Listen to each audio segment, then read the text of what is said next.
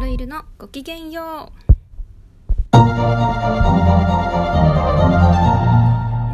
にちは春いるです。この番組はあの懐かしきお昼の番組をモチーフにサイコロで出たテーマのお悩みに乗るという番組でございます。サイコロのテーマは恋愛のお悩み人間関係のお悩み仕事のお悩みあとお金のお悩みと今日の当たり目となっております。当たり目が出たらですねラジオトーカーさんのご紹介を勝手にさせていただきたいと思いますのでお楽しみにしてていただければと思います。ということで今日のルーレットスタート。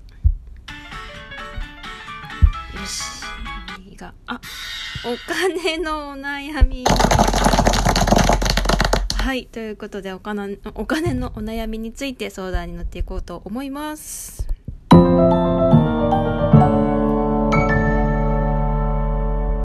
はいということで早速お金のお悩みについてですね。えっ、ー、と私自身ねお金にものすごく悩んでいまして。でえっ、ー、とね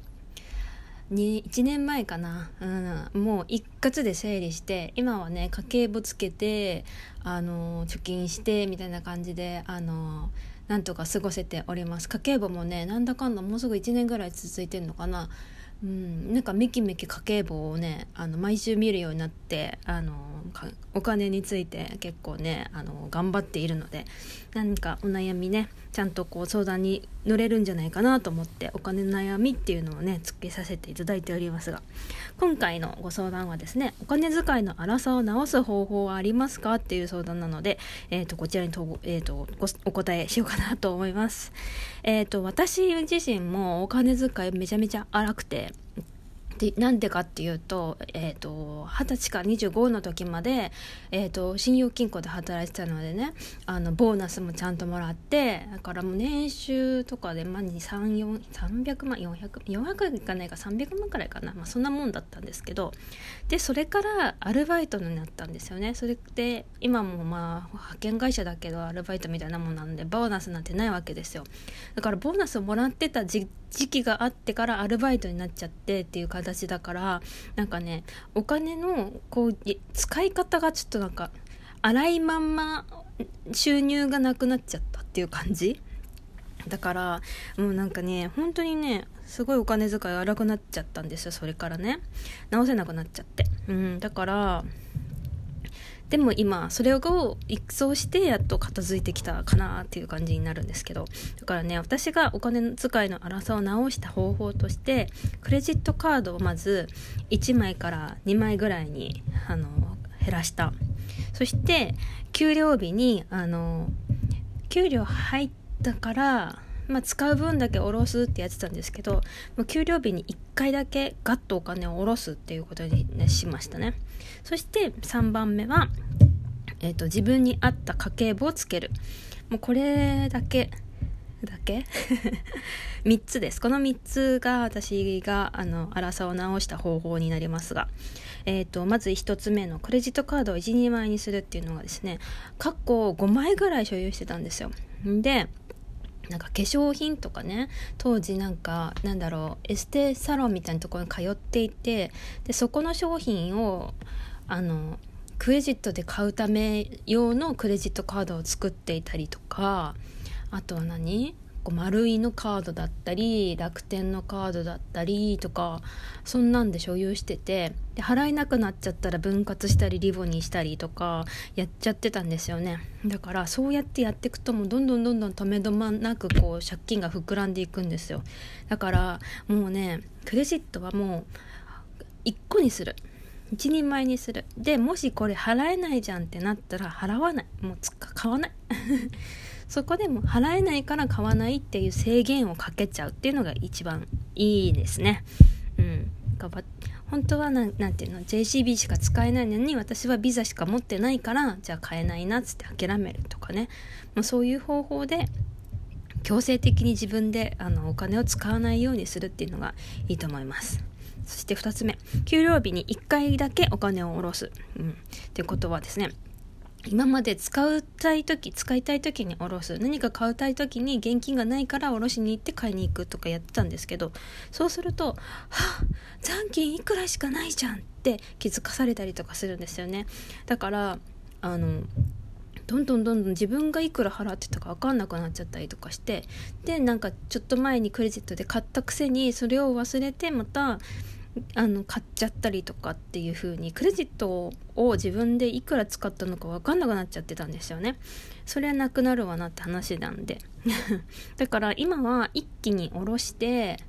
まあなんか貯金分とかお支払い分とか全部あのなていうの口座には残しといてあの使えるお金を一気に下ろしてそこから分配してあのなんだろうな。自由に使っていいお金っていうのを週ごとにあのお小遣い制にして。なんかね千円札で全部下ろしてきて週ごとにお小遣い制にして使うっていうやり方をしてますね。でもしクレジットカードで支払ったものがあるんだったら現金でそのクレジットカード使った分を、まあ、クレジットカードボックスみたいなところに移し替えてみたいな感じであの本当に現金生活的な感じであのやってますね。もうそうですね。自分が使えるお金を把握するようにしました。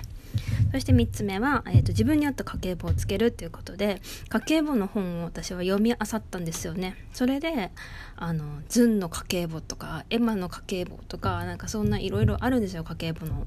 人たちが。であとインスタで家計簿の何インスタアカウントの人をフォローしたりとかしてでこの人のやり方をやろうとかあとクレジットカードの使い方とか銀行カードをどうやって利用してるかとかそういうのをねあの本当に分かりやすくインスタで載せてくれてる方がいっぱいいるのでそういう方たちを参考にしてで自分も家計簿をつけるようにしてで今は私は英語サイズのルーズリーフとあとセリアで買ったあのロック穴の開いたやつを使ってあの家計簿を作ってます。であのなんだろうなかなんだろうん？正規品？既製品か。既製品ってあの家計簿として売ってるものだとなんかねダメなんですよ。私は。自分で自由にやりたいタイプなので。なので自分で、まあ、作ってえっ、ー、とルーズリーフで自分で線引いてあの ここに何書くここに何書くっていうのをちゃんと自分で書いてってやってますね。まあそんな感じにしたらなんか使いやすくなって本当に今のでもうすぐ1年。去年の7月ぐらいから始めてるのでもうすぐ1年になるかなっていうぐらいなんですけどあのやってます。はい。ということで お金遣いの荒さを直したいそこのあなた。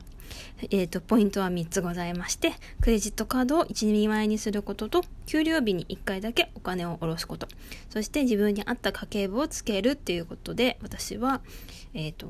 今ですね、あの、自分の使いすぎもなく、あの頑張って、